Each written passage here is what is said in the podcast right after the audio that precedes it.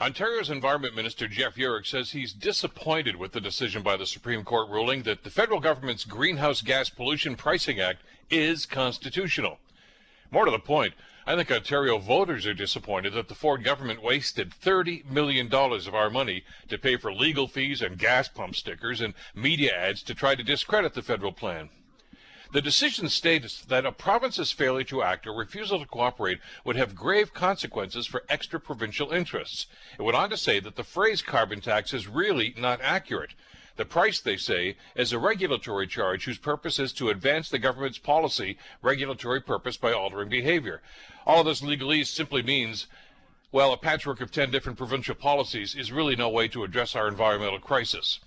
By the way, it's noteworthy, too, that on the same day this decision came down, the American Petroleum Institute, the largest lobby group for the oil industry in the United States, endorsed carbon pricing as part of its plan for climate action. It called carbon pricing a cleaner, more transparent approach than a patchwork of different regulations. Sounds just like the Supreme Court ruling, doesn't it?